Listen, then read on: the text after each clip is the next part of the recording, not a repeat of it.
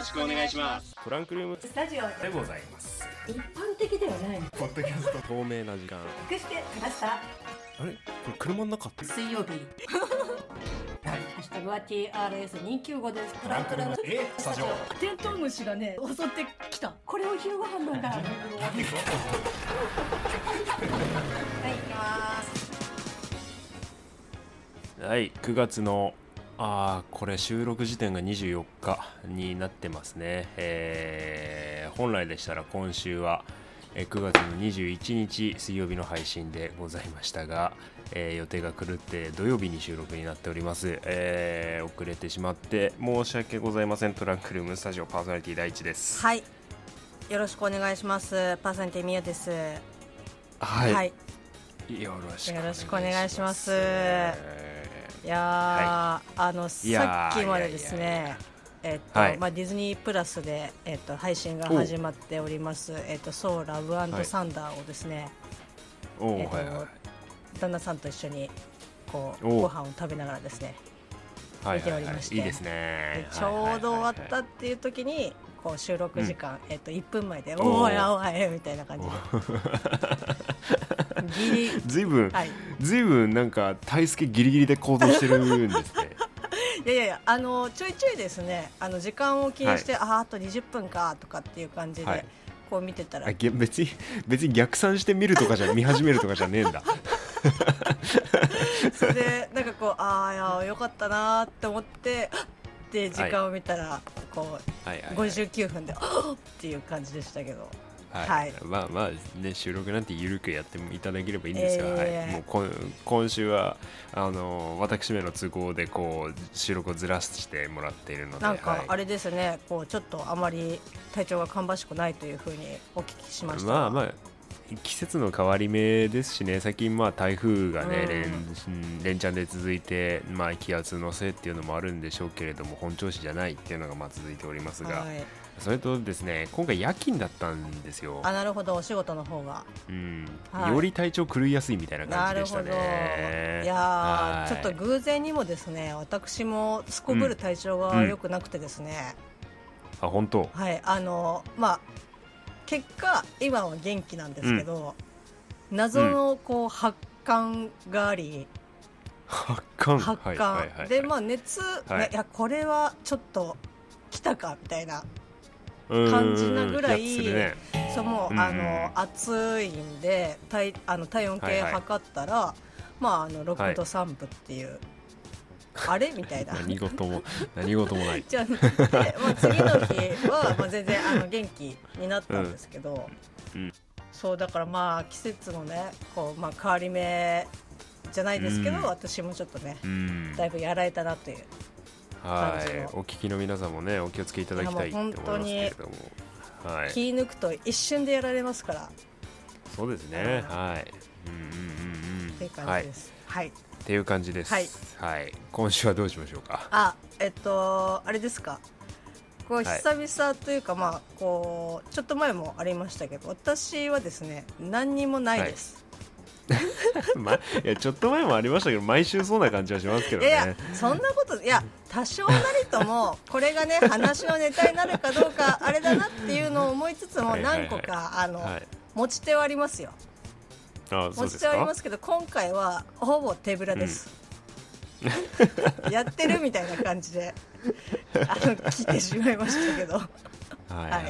はいまあまあそれがトランクルームスタジオでいいんじゃないですか、はい。なんか、はあれですね。ちょっとツイッターの方を見ていたら、アバターが、うん。えっ、とまあ収録日の、まあ、24日今ですけど、前日に、えっと、前作が2週間限定で攻撃情報がはいはい。まあ、始まっているということで。リマスター版ね、はい。うん。いやー懐かしいなとアバ思いながら。ターをアバター見た？アバターはね、えっと、劇場では見てなくて、まあ、それこそうん。多分地上波で放送したとかそういうので見たかなっていう感じで。でその後もちゃんとは見てないのでうん。ただ今回のこう設定の世界観がだいぶ好きなのでちょっと見たいなと思ってるんですけど。うん。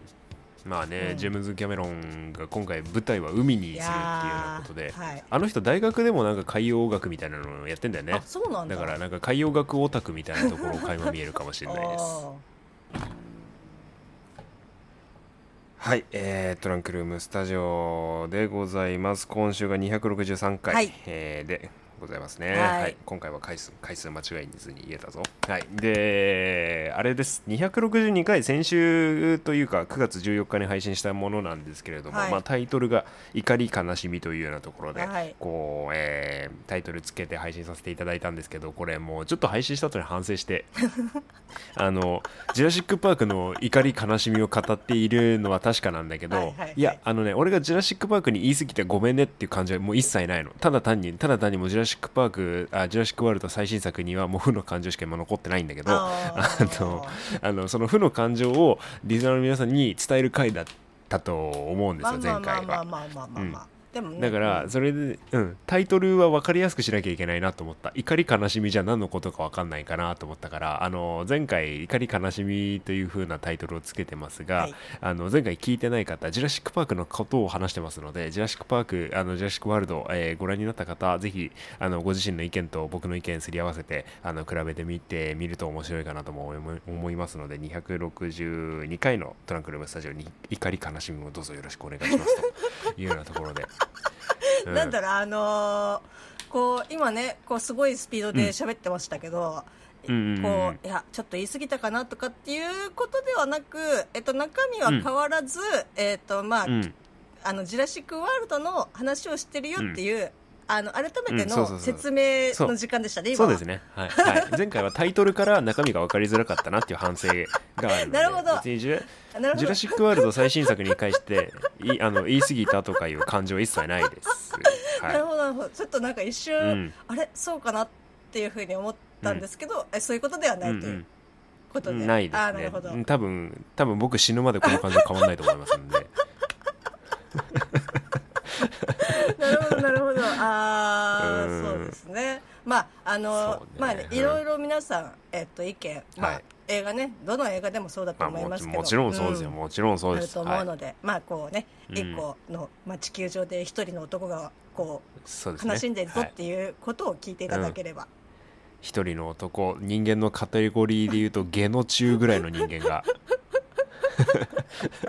い、やー今日一笑いましたね、ありがとうございます、ネット上の電波に乗せてはい。超大作映画のことをボコスカ言ってると。はい、ことで、はい、何言っても変わりません。ね これはね。そうですね。もあの先週もなんかこう前回に引き続きみたいな感じで、うんこう話し始めて加速をし、えっと暴走をし、えっと最終の地は怒り悲しみ。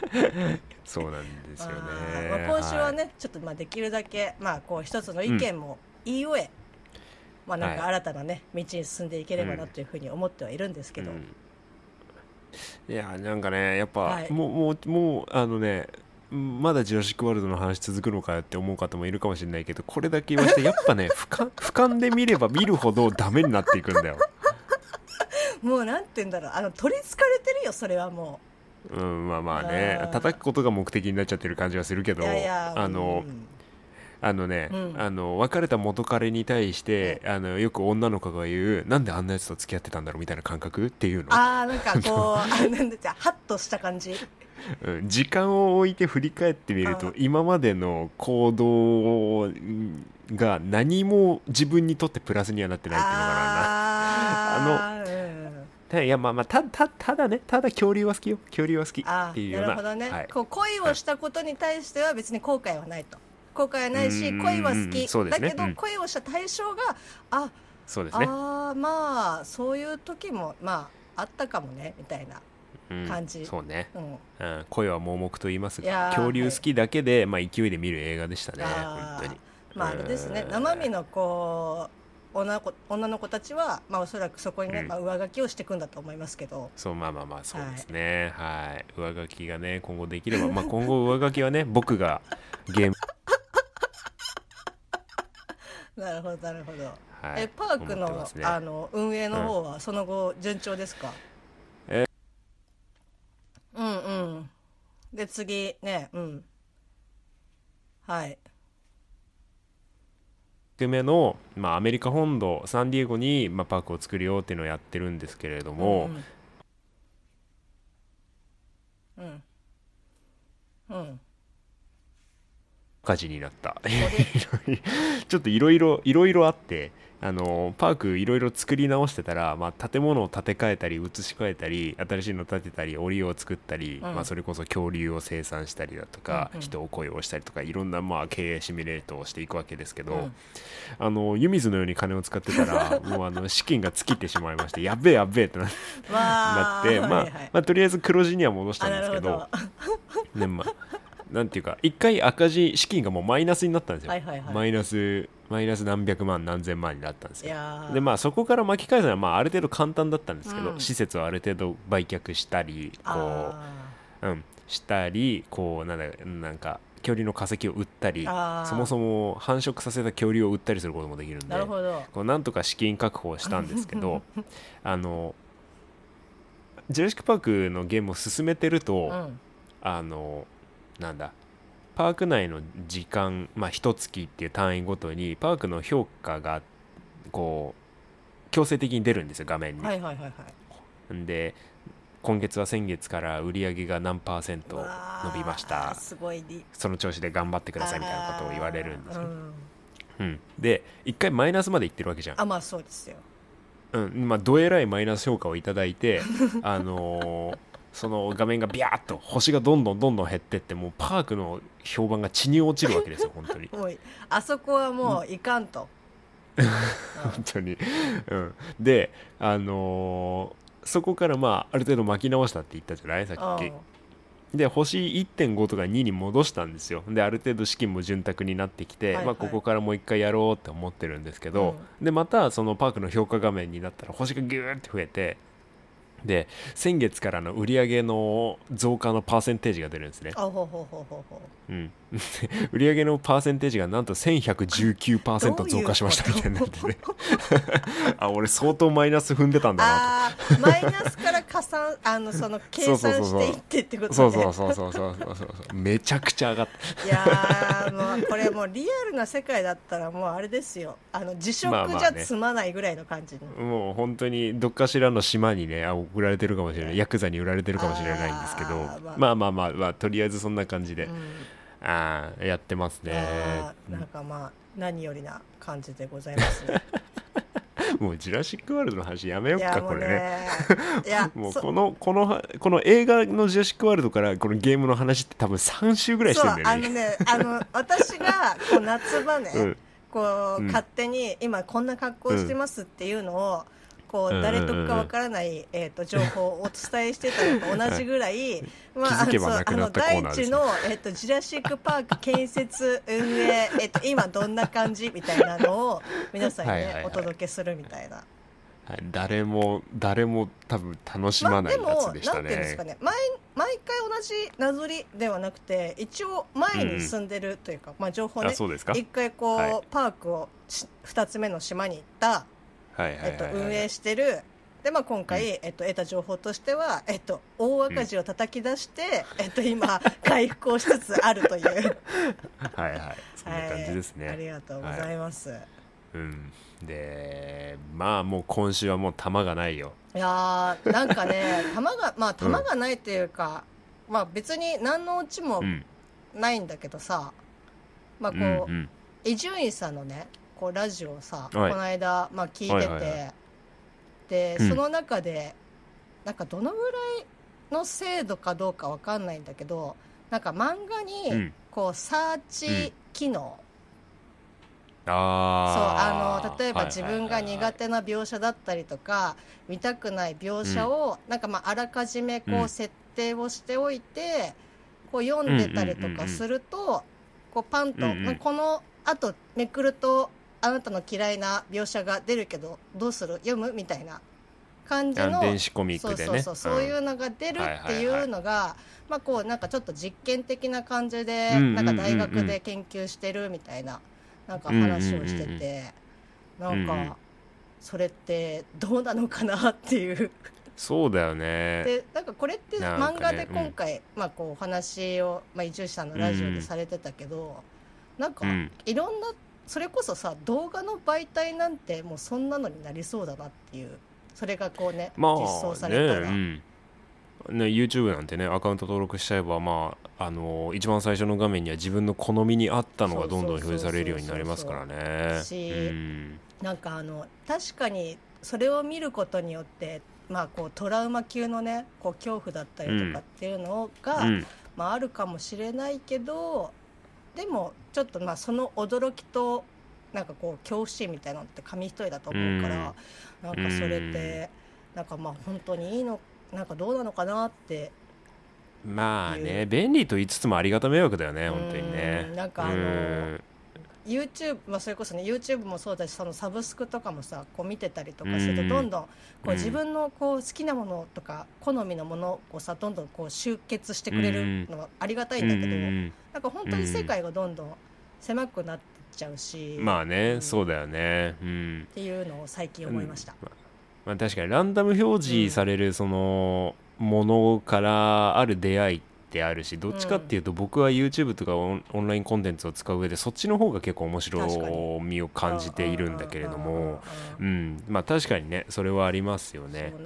まあ今後研究が進めばねあのーなんだオープニングとエンディングで状況が一切変わらずに旧作作あのキャストを集結させてとりあえず続編を作りましたみたいな某恐竜映画みたいなことはあのなのが某恐竜映画みたいなのがあった場合僕が劇場のあの席に着いた瞬間これそういう映画だけど大丈夫って携帯に通知が来るとか。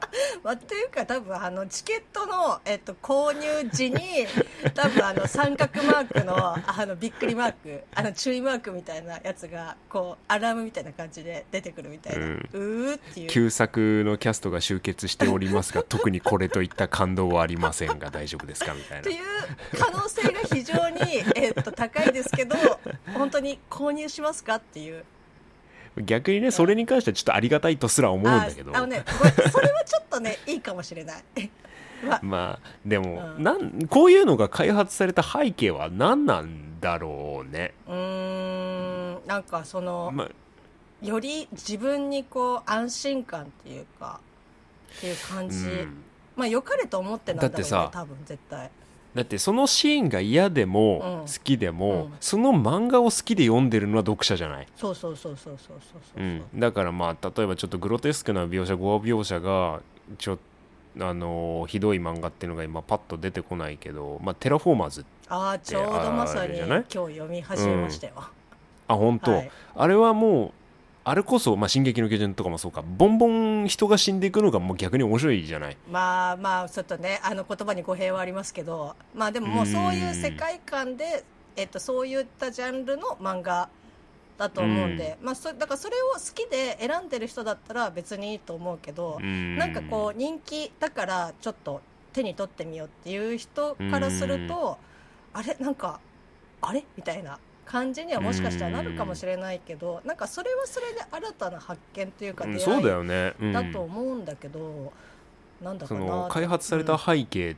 ていうのがさちょっと自分もちゃんと記事を読んだわけでもないし調べたわけでもないからわからないんだけど、うん。そのえそういうのが開発されたってことはさ、うん。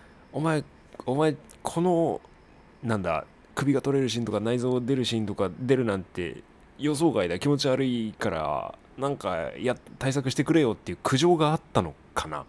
ああその読み手読んでる読者の人からとかってこと、そん。で要望がなければ開発もされないわけじゃない。まあ確かにそのそういう、ね。まあ単純な思考ねうんうんうんうんうんうんか、まあ、その開発してる人まあ多分なんか大学っていうふうにちらっと言ってた気がするんだけど、うんそういう中でいや実はこういうことがあってすごいなんか知らずに読んでショックだったんですよっていうところから、あ、うん。じゃあなんかでもそういうのに前段階ワンクッションあったらうんなんかいいんじゃね、みたいなでもうんそういうのってさ、うん。あの映画でもよくあるペギ18とかさそういうあの何？Z, Z マークだったりとかさ、うんうん。そういうことになってるんじゃないのと今僕も思っ僕は思ったんですけど、うん。もう極論これは冷たい言い方になるかもしれないけど、もうもうそういうシーン見たくないよとか、あのー見ちゃったどうしてくれるんだとかっっていうのもさっき言ったように、そのシーンは嫌いでも読んでるのは読者の読者自身なわけだから、もう耳を傾けなくてよくねって思っちゃうんですよ。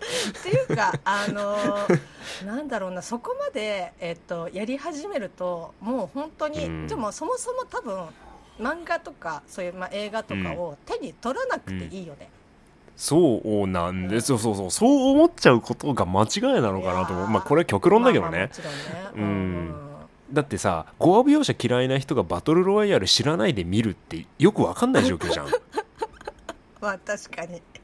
うん、いやまあまあで例が極端だけどねはいでテラフォーマーズなんてさ、うん。だって相手にしてんのゴキブリだぜ そうですね。あの進化の過程がよくわかりませんけど、まあまあまあねテラフォーマーズに苦情があったとかそういう話題を見たわけじゃないけど、うんいやうーん、例えばまあねある程度少年漫画でも予期せぬゴア描写とかあったりするけどさ。う、んうんうんうん いや少年漫画だぜっていうようなところ。まあでもなんかその、そういうのってある程度そのさ、まあ、漫画に例えだけど、うん。あのカテゴリーで例えば、まあ、ある程度の、えっと、ものだったら「少年ジャンプ」でもうちょっといくとう「ヤンジャン」とかさいやじゃあいろいろねあるわけじゃない。うん。一応それで、まあこの年齢の人だったらまあ大丈夫かなっていうので掲載してるのはもちろんあると思うから。うんまあなんかねちょっと言い方乱暴ですけどもううるせえなっていうふうに心の中では思うんだけどいや今後ねそういうのが実装されてったら、まあ、せめてうん。設定できるようにはしてほしいなとは思いますけどうん。自分で。東京リベンジャーズとかもさ、うあのだって未成年の免許持ってない子たちがバイクに乗る描写がありますとかさ。分かった上で見るじゃん大い体確かにそうですね。まあ、もしねそれがねその自分でそのななんていうの？自分で自分の行動に責任を持つことのできない年齢的な制限でね、うん。あの18歳以下か今は、まあ、未成年っていうようなことだったらまあそれはそういうのがあっても構わないとは思うんだけど、うん。そこの手綱を握るのってやっぱり親だと思うし。まあねあまあでもだけどなその手綱がもう届かなくなってしまってるのが、うん。今は。うん絶対ねあのだって子供俺だってねガキンチョの頃18歳以上のエロサイトとかバッバン見てたし まあそまあそういうことなのかなって思うしね。そうね。ん。でもそういうところでちょっとなんかまあ変な話うん痛い目に遭うこともあればあのまあまあ新たな発見もあったりとかしてうん。まあこうまあ大人というえーとまあ一応うん。一つの位置づけにたどり着くとは思うんだけど、痛い目やって勉強することもあるわけですよは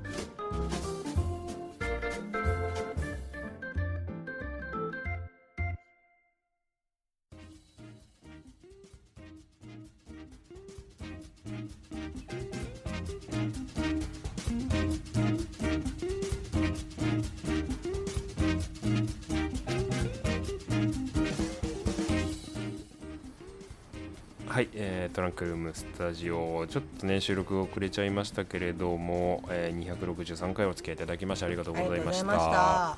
はい、ジュラシック・パークの話から、うん。えー映画漫画漫画か。これは、うん。あの規制の話までいはいろいろありましたけれども、うんねあのー最近ちょっと、あのー僕がネット記事で見た秀逸なコメントの一つとしてこういろんなものがやっぱ規制されるじゃないですか、あそうね。まあ、喫煙飲酒だったり、うん。あとは暴走行為とか、まあねうん。そういうエンターテインメントコンテンツにおける非人道的行為というか、うん。法律の外側グレーゾーンとか、うん。まあ、子供が真似したらどうするのっていう声がやっぱね、うん。ないつうんいかなる時においても非常に多いというようなところでございますけれどもそれの煽りを受けてまあ規制っていうのも強化されるべきってまあねまあ行動まあその規制が強化されるっていうのに関してはまあ間違っいすぎてる行動ではないと僕も思うんですけれどもそもそもそもそもねあのネット記事で見た秀逸なコメントの一つとして子供が真似したらどうするの？お前が注意するんだよっていう話。うん確かに。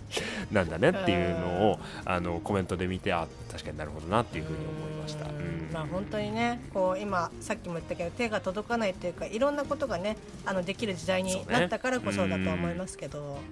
うーんまあ、だからこそそのネットコンテンツのコミュニティが個人の情報を AI で分析して個人の好みに関するものを表示するっていうのはある程度そのなんだ予想できない出会いを防止することにもつながってるのかもしれないね。